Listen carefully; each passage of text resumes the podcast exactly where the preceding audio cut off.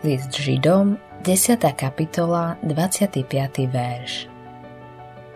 Neopúšťajme svoje zhromaždenia. Nebudem s vami polemizovať o tom, že príroda inšpiruje k rozmýšľaniu o Bohu. Dávid povedal Nebesá rozprávajú o sláve Božej a diela jeho rúk zvestuje obloha. Zároveň ale vôbec nezľahčujem absenciu v dome Božom Biblia hovorí Kristus miloval církev a seba samého vydal za ňu.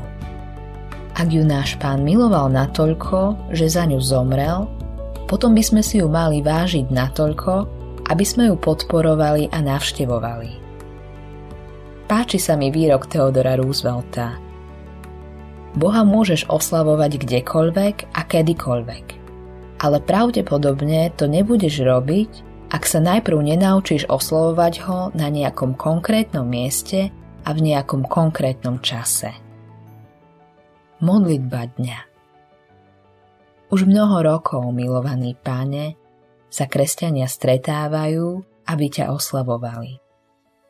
Ďakujem, že patrím do tejto požehnanej rodiny.